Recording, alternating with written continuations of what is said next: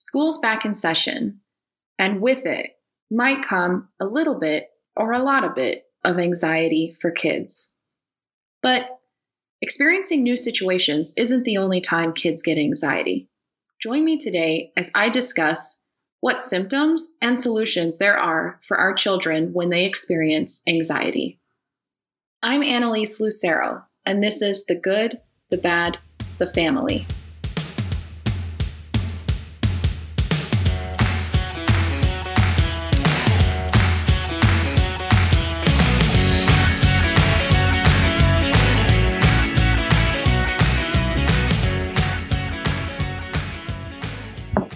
And welcome to The Good, the Bad, the Family. I'm really excited that you joined me today in this conversation that I'm having with myself about anxiety. And I appreciate you listening, and I hope you learned something today. Um, I know I'm always learning from clients and family members and friends and their experience with their own kids. And I just wanted to put together, you know, a short little concise podcast about my thoughts on anxiety in kids. And I think this is a really appropriate time because right now, most of our kids are going back to school. And alongside that, the Delta variant in COVID world is rising and cases are rising. And it brings a lot of insecurities, especially for some of our older kids who kind of have an understanding of what's going on. So I thought for some parents, it might be really beneficial to talk about anxiety symptoms in kids and what can we do about it. So, of course, everything I say here is going to have to be kind of gauged on the age of your child. Um, you know, some kids don't have the words to express their anxiety feelings, and they might express or share the symptoms of anxiety. Like um, I hear often, kids who have anxiety will say that they have a tummy ache or stomach ache. And as an adult, when we feel that kind of like, you know, gurgle in our stomach or our gut is getting nervous and maybe our heart's racing and feels just so tight and tense in our stomach and abdomen, we we associate that with maybe anxiety or nervousness or stress and we have words to verbalize that experience. But our our little ones, especially, you know, little little kids, as they as they come of age they might get those words if we teach them which is another big part of this.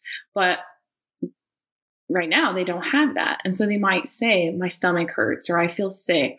And you know it's kind of up to us as parents to interpret well what does that mean? And so i think you know talking about some of the other symptoms of anxiety is important because then we can sort of assess is this anxiety? Is this a stomach bug? Did you drink too much pool water? Are you hungry? Do you need to poop? All these really important questions, kind of deciphering what's happening with my kid. Now, for older kids like teenagers, we hope that they've learned from earlier experiences with parents and teachers and loved ones that that feeling is anxiety and they can come to you and say that. I'm feeling nervous about the first day of school. I have a lot of anxiety and tension around being accepted by people. And especially with COVID, older kids and teenagers might want to talk about that with you and might want to express their feelings about fear of getting it or fear of you know being judged for getting the vaccine or not getting the vaccine or being judged for wearing a mask or not wearing a mask and it's a lot a lot of things in the world right now that can cause anxiety so what does it look like beyond a tummy ache, right? The CDC says that anxiety may present in children as anger, irritability, fatigue, trouble sleeping, headaches, and stomach aches. That sounds like all the symptoms that I have when I have anxiety. But how do we know when our child is irritable, angry, fatigued, they're not sleeping, they have headaches? How do we know that that's related to anxiety? Well, I think it's really important that we first don't minimize those feelings, right? And I I think I have like a a five to-dos, a five must to-dos for parents. And um, before I get to that, I kind of want to say like this is hard stuff. Okay. This is a hard topic. This is a hard issue. And there are a lot of people who have different opinions, different approaches. And this is just my approach. This is just in my experience as a parent, as a family and child therapist, what I have done. But also, I think this is just a small part of it because this is a podcast on the internet. And this isn't a relationship that I have with you or your child. And it's not the relationship you have with your child. So I think kind of take these things as helpful tips or guides. This isn't like solid stone. I think it's more important that the relationship you have with your kid determines and dictates what you do to help your child through anxiety. And I feel that way about so many other like self-help books and self-help podcasts and self-help TikToks, which TikTok therapy is a topic for a whole other podcast. But anyway, back to this. So I think that sometimes kids just need to be seen and they need to be reassured that their parent is there with them. And, you know, oftentimes we try to fix things or give recommendations, especially with our older kids. You know, we say, try this, or maybe if you do this, it'll help. We're kind of making things worse, and they might shut down or spiral even further into anxiety and have panic attacks.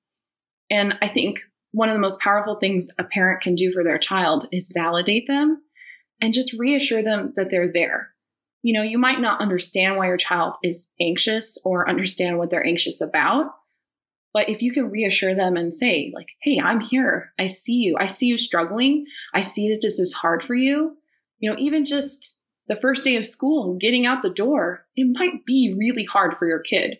And the more you push them to the door, the more they're going to resist because they don't feel safe. And so it's really important to help our kids feel safe emotionally and physically. And with anxiety, that reassurance and validation, five minutes that you give, five minutes just to sit and say, I'm here with you. I'm going to hold your hand until you're ready to go. We've got this. I love you. I support you. I hear your anxieties. I see your anxieties. And that five minutes it can come and go and blow with the wind, and your child will feel reassured, validated, and they might just move on. And in serious cases, they might need more help. But I think with a lot of little kids, especially, they just need that reassurance. And I think some really helpful things that we can say to our kids is I can see this is really bothering you. I'm here for you. And not only does that validate them, but you're also teaching them the language the language of how to describe or how to express themselves and how to relate to other people, right? Because now instead of just being angry and irritable, they can say, something's bothering me. It's all kind of like step by step process of learning how to communicate feelings. And it all starts with the relationship you have with your kid. Another really good thing to say might be I know that you're nervous about your first day of school. It can be scary to start something new. And right there, you're just sort of reaching out and connecting with your child. You seem angry. When you're ready to talk, I'm here to listen.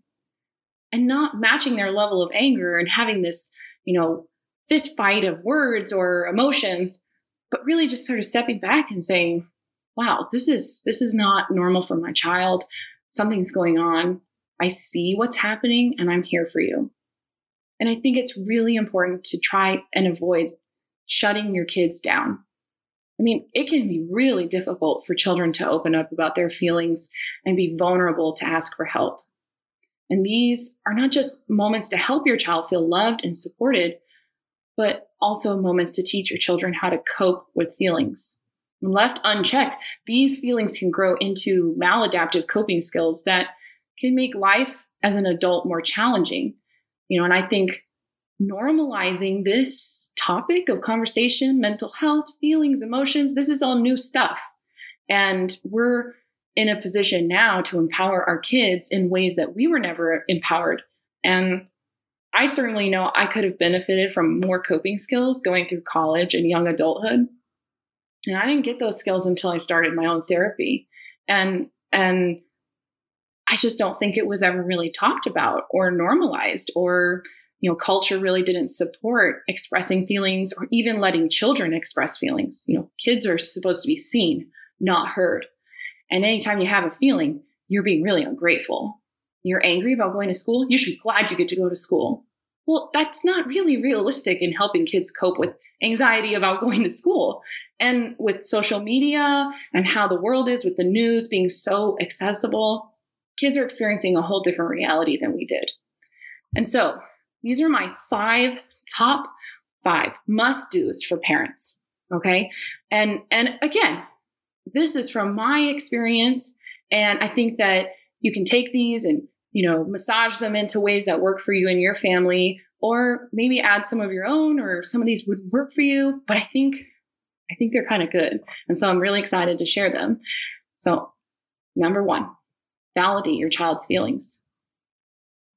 This is really hard and really important, and probably the most important. And if it's the only one you're able to do, it's going to be the most effective. You know, we kind of talked about that in ways that you can do that.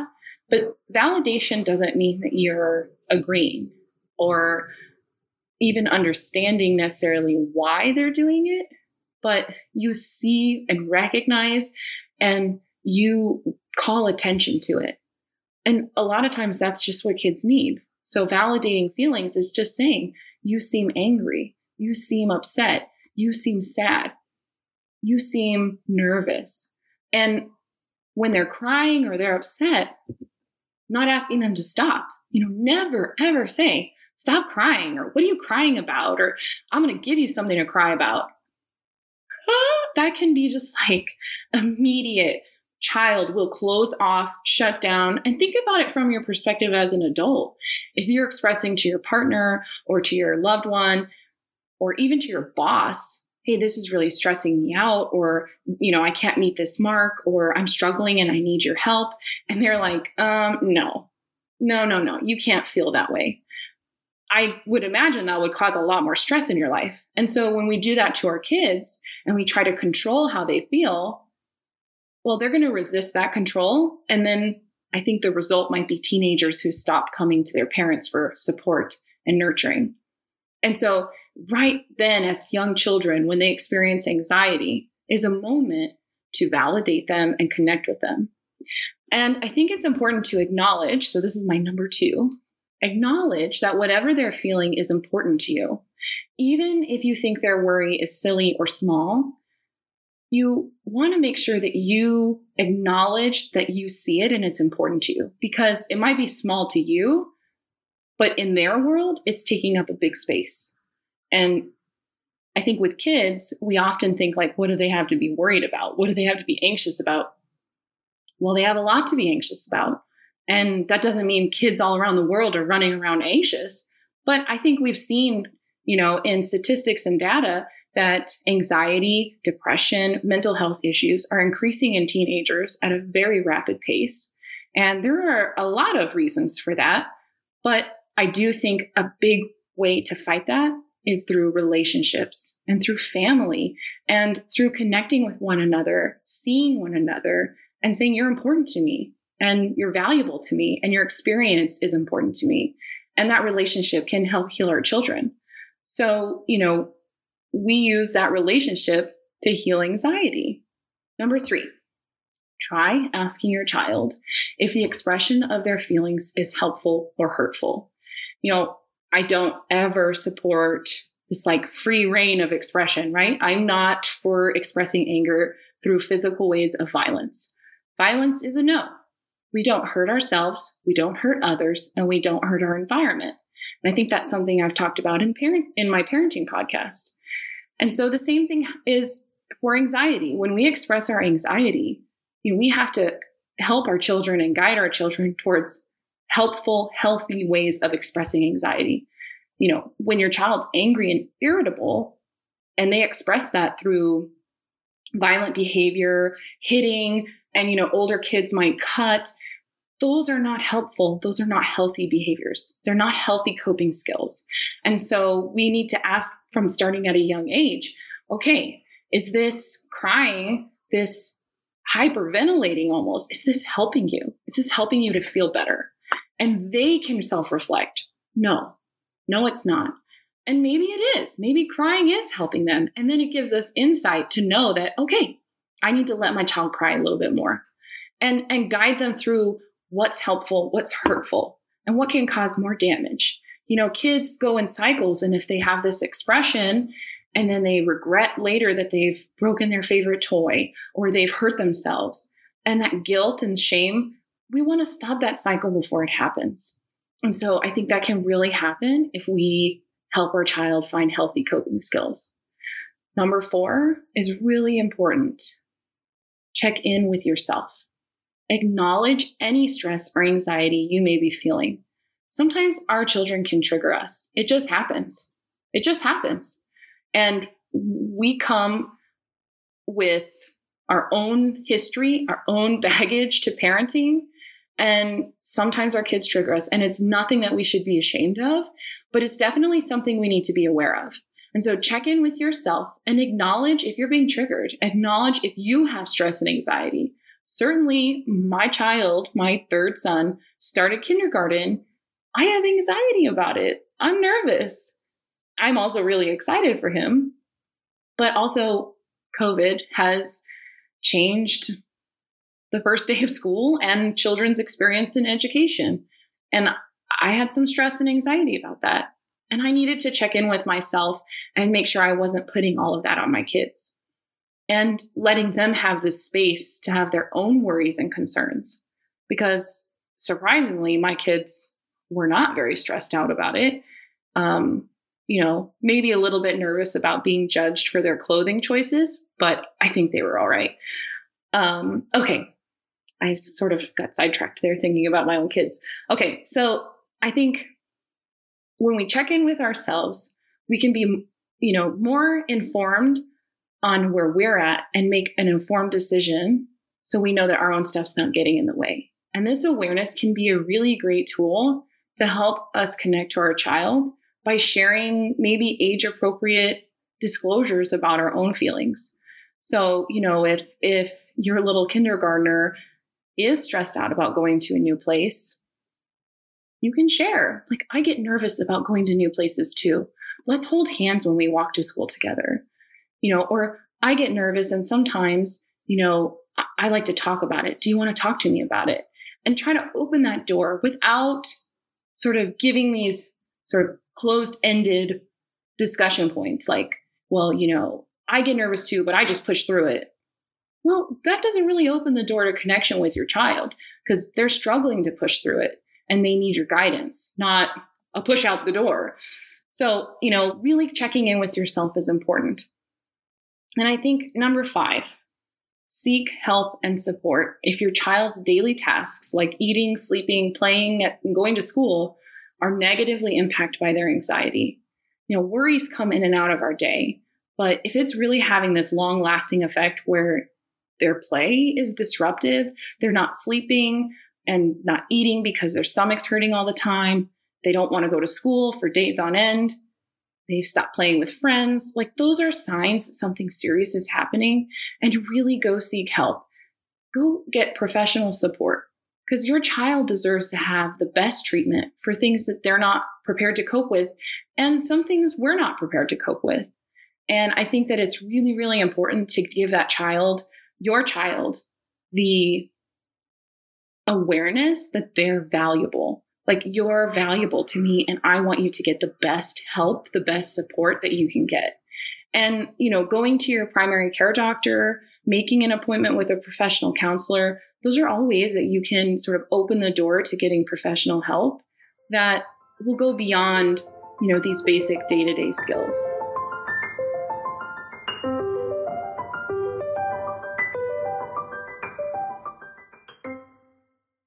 Really grateful that you joined me today. And I know there was a lot of information and content in this podcast, and it's so different from any other one that I've done. But I felt like it was something I'm really passionate about and something I really wanted to share with everybody. And I'm just, I'm grateful that you were here and I hope that there was something you could take away from it. And I look forward to you joining me on my next podcast.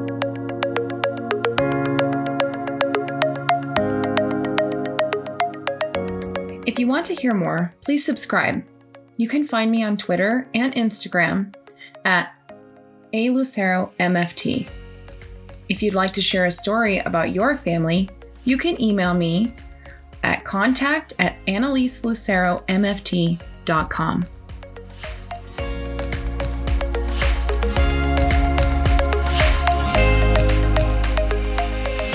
I'm a licensed and trained marriage and family therapist but this podcast is not a replacement for therapeutic advice. If you need help finding a therapist, visit psychologytoday.com to find a therapist in your area.